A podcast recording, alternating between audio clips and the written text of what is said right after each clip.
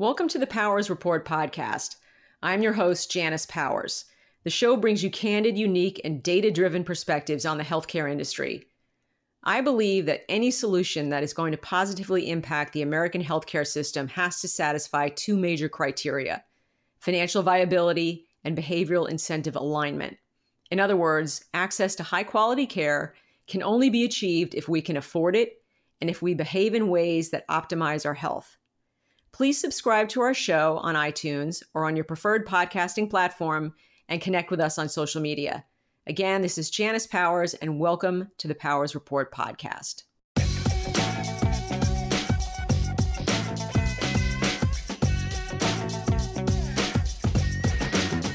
This show is the second of a two part series about a critical aspect of the healthcare system that seems to fly under the radar hospitals. It's an aspect of the industry that needs significant change, but is probably the most resistant to it. As I mentioned in the previous show, we have to talk about hospitals because they spend a lot of money. In 2017, the US spent $3.5 trillion on healthcare. A third of those dollars, over 1.1 trillion of them, was spent by hospitals. In comparison, only about 10% of the spend went towards drugs, we hear a lot more in the news about drugs because most Americans take at least one prescription medication a day. But big money is spent by hospitals, and given the cost pressures in the industry, we need to focus on making sure the big spenders are operating as efficiently as possible. In the previous podcast, I talked about some of the reimbursement issues and operational challenges that hospitals are facing. Here's a brief summary Medicare and Medicaid provide hospitals with 60% of their payments. As a result of the cost crunch in healthcare, the Centers for Medicare and Medicaid Services, CMS, has been coming up with programs and tactics to reduce payments to hospitals. Hospitals have been struggling to abide by the continuously shifting regulatory burden they've been experiencing, and it's made it hard for them to think strategically about how to best structure their businesses. Couple that with the fact that much more care provided by hospitals is in the outpatient arena. Over half of all payments to hospitals is for outpatient care hospitals are facing serious competition from other organizations that don't have to provide the myriad services hospitals are required to offer, like emergency care, access to expensive equipment, and the provision for certain levels of staffing. It makes it a lot more expensive for a hospital to do many of the things its competitors can, and payers are taking note. Hospitals are either losing volume or accepting major cuts in reimbursement that, in many cases, result in providing care at a loss. In this podcast, I'll talk about how hospitals are reacting to these changes. And importantly, I will offer up some suggestions about what I think hospitals should be doing to best position themselves over the next decade. One challenge hospitals have is that the majority of them are not for profit entities. According to the American Hospital Association, there are 5,262 community hospitals in the US. About 75% of them are not for profit. That means their goal is to have a profit of zero. Not for profit hospitals, like most not for profit enterprises, think differently about running their businesses. Oftentimes, they look for grants and donations to supplement revenue instead of looking at how to best position themselves in the market so they can optimize operations. These hospitals do engage in cost saving exercises, but somehow they wind up spending all the money they take in. And on top of that, they don't pay taxes. For profit hospitals are incented to generate a profit. Many are publicly traded and have to report to shareholders. They have much more financial discipline because their financial statements are analyzed by a broad swath of individuals and organizations, including the Securities and Exchange Commission. Of course, many people object to the for profit structure of hospitals because the dollars that are diverted to shareholders and profits are potentially dollars that could be used by patients to supplement the cost of care or to increase quality. It is a trade off for sure, and finding that ethical balance is tricky. But make no mistake about it not for profit hospitals could learn a lot about maximizing operations from for profit entities. So let's take an example. The largest not for profit system in the US is CommonSpirit Health. This is as of February 2019, and it is the result of the merger of Catholic Health Initiatives, or CHI, and Dignity Health. Let's look at the financial performance of the two systems that comprise CommonSpirit from their 2017 financial data.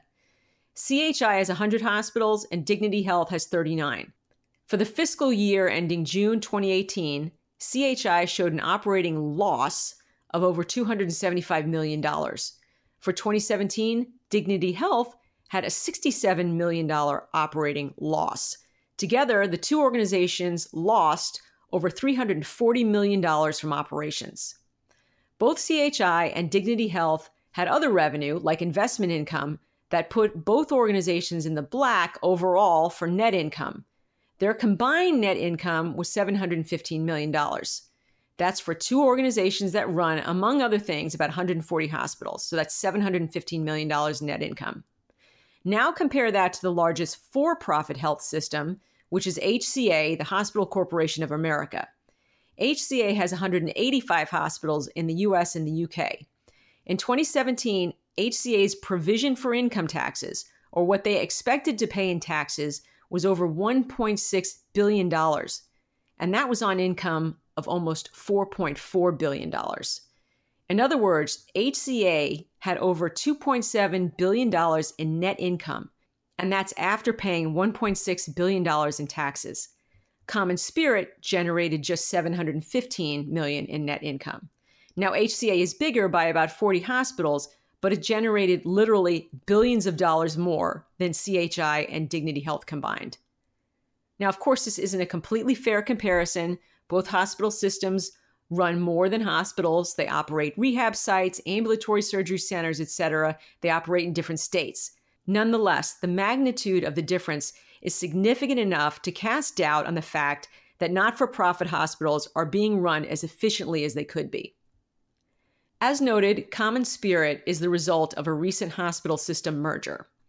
Over the past few years, hospitals have been using mergers as a means to lower costs hospitals expect to use their combined purchasing power as a merged entity to negotiate better rates on supplies and drugs. This is somewhat straightforward to pursue, and hospitals have experience in making these negotiations, especially when it comes to negotiating for supplies. But a merger also means that the administration from both systems should be consolidated. And this is an area where hospitals could use some serious help one study identified that a quarter of hospitals' costs were attributed to administrative expenses. The US spends much more on administrative costs than other countries in healthcare. It's a sign of the healthcare system's inefficiency. I think it would be great if CMS could put some metrics in place that penalize hospitals for too much administrative overhead. I'd like to see that. As a downside, at least for insurers and employers and patients to all these hospital mergers, is that some of them create monopolistic systems in selected communities. A merged system can oftentimes control the majority of facilities in a community. When that happens, the merged entity can command higher reimbursement because they control the market. Now, that's great for the hospital system because it increases their reimbursement, but it's bad for the community because it drives up the cost of care. In fact, some hospitals have become almost predatory in their billing practices. You've experienced this if you've received a hospital bill that includes ridiculous charges for things you didn't know you needed at prices that make no sense at all. I'm talking about the legendary $50 aspirin or the $20 hospital gloves. Then there are the charges that come out of the emergency room. You might get billed for a doctor's service at a super high rate because the doctor isn't on your insurance plan, despite the fact that the hospital is. Or you may have received a test in the emergency room, like a CAT scan, that could have been done later, like at an outpatient imaging center, at a much cheaper price. The stories abound. Hospitals may feel justified in finding other ways to drive up revenue because they have to make up for the losses they're receiving from CMS, but in the end, it's the patients that lose. So much for compassionate care. In fact, I think hospitals are having a bit of an identity crisis. People come to the hospital when they're sick. Hospitals generate revenue by treating people when they're sick. Yet a recent wave of hospital PR positions hospitals as the purveyor of community wellness. This role leverages their central role in many communities as a source of charity care and compassion, despite the aforementioned aggressive billing tactics. Hospitals want their patients to be healthier because that's best for the patients. Yet hospitals make their money when patients are sick. To this point, one of the strangest ad campaigns I've ever seen was run a few years back by renowned New York Academic Medical Center, Mount Sinai. It declared, If our beds are full, we've failed. Think about that. Hospitals, like hotels, strive for high occupancy rates. That means that they're getting paid more because more patients have been admitted. So, this ad campaign is basically saying that the hospital will be successful if it doesn't make any money because they don't want any patients in their beds. Only a not for profit organization could get away with saying something so ludicrous. The problem with hospitals pursuing this community wellness idea is that 80% of health outcomes are derived from non clinical factors. In other words, most of the reasons that contribute to whether or not a person has a positive health outcome has nothing to do with the care he or she gets in the hospital. It's the external determinants of health, education, income, zip code, lifestyle, community, etc., that impact health outcomes. That means that if hospitals want to take on a larger role in community wellness, then they have to start providing services that address these external determinants. That's why we've seen some hospitals provide grocery stores on site. They want their patients to have access to healthy food. Hospitals are engaging in relationships with ride hailing apps and taxis to help patients get to and from care delivery sites. And it does help cut down on using ambulances to get to the hospital, too. Medicare Advantage plans can use some of their resources for these types of population wellness activities. As a component of a community's wellness delivery system, hospitals can apply for all kinds of public and private grants. These grants enhance a hospital's operating performance because they bring in revenue. When you put these two functions, that of providing wellness and that of treating the sick, under the auspices of one entity, a hospital, then the dollars for wellness and for treating the sick become blended in one operating structure. This is a problem because treating the sick and promoting wellness function with two completely different business models. With wellness programs, the metrics for return on investment or ROI stretch over years. Wellness metrics can be measured as rates of diabetes in a community or access to grocery stores that provide healthy food, the availability of primary care services. These things take time to change. You can't reverse a community's trends in obesity in a year. And many of these goals require partnerships across the public and private sectors. That, in my mind, is what the government should be for. They're in a position to use funds to help everyone in a community, not just the patients that may be affiliated with or reached by a hospital. I'd rather see hospitals focus on doing their core business, treating the sick. And if they want to provide wellness, they should do it through a discrete, separate operating entity that has its own profit and loss statement. And this brings me to a final but very pragmatic issue. The physical manifestation of what a hospital is needs to change. Hospitals need to become much smaller and much more specialized. They need to shrink their main campuses and do a better job of extending offerings through a portfolio of services that includes sites in their communities and critically in the homes of their patients. Think about the main hospital in your community. Depending on where you live, your main community hospital has probably been there for over 50, if not 100 years. The whole campus isn't that old, but the core central structure probably is. And that means that for decades, tens, even hundreds of thousands of people have walked through the halls, climbed the staircases, taken the elevators. All these patients and workers and visitors bring germs, zillions of them. Even a top notch house cleaning crew will never be able to neutralize the bacterial infestation that has built up not just on the floors and walls, but also inside the building structure. This is one of the reasons why the worst place to be when you're sick is in the hospital. Hospital associated infections are things like MRSA that are contracted by patients that are incidental to their reason for being at the facility, like they're recovering from pneumonia and then they contract this hospital acquired infection that wreaks havoc on their bowels. Worse yet, they can't take drugs to get rid of it because many of these infections are so powerful they resist antibiotics. On a typical day, 1 in 31 hospital patients has a hospital associated infection. Now consider that over the years, wings and departments and offices and parking garages have been added on to the main hospital. Wayfinding is insane there are arrows on the walls, on the floors. Maybe there's color coding to help you find your way around, or there's a numbering scheme, which is probably as useful as the Dewey Decimal System. hospital layouts are confusing and inefficient. And on top of that, these serpentine sites are expensive to maintain. All those hallways, it costs money to clean them, to provide utilities for them, and to insure them. I mention insurance because it's oftentimes calculated as a function of hospital square footage. So the bigger the facility, the higher the insurance cost. But the biggest problem with today's hospitals from a facilities perspective is that they're anachronistic. Many of today's facilities were designed to treat a range of patients with different levels of acuity in an inpatient setting. Yet, over half the revenue and well over half the patients at hospitals are associated with outpatient services. Hospitals complain that their outpatient care should be reimbursed at a higher rate than freestanding facilities because of all the overhead they have to provide from a regulatory perspective. From an operational perspective, many hospitals are prolonging the financial bleed out because they are not appropriately adjusting service models when care is moved off site to another outpatient setting. Outpatient surgery is a great example. Let's say some of the outpatient cases move out of the hospital into an ambulatory surgery center, which is a totally separate facility. But the hospital is still doing other outpatient surgery cases on site that OR department still has to operate to serve not only the other outpatients, but inpatient cases and emergency cases too. So here's what typically happens when there's excess capacity, efficiency at the hospital starts to drop. This happens in every department, and I know this because I've spent years analyzing utilization figures in surgery, radiology, inpatient floors, etc. Say the hospital had 5 ORs dedicated to performing outpatient surgery cases for two ORs were shifted to the ambulatory surgery center.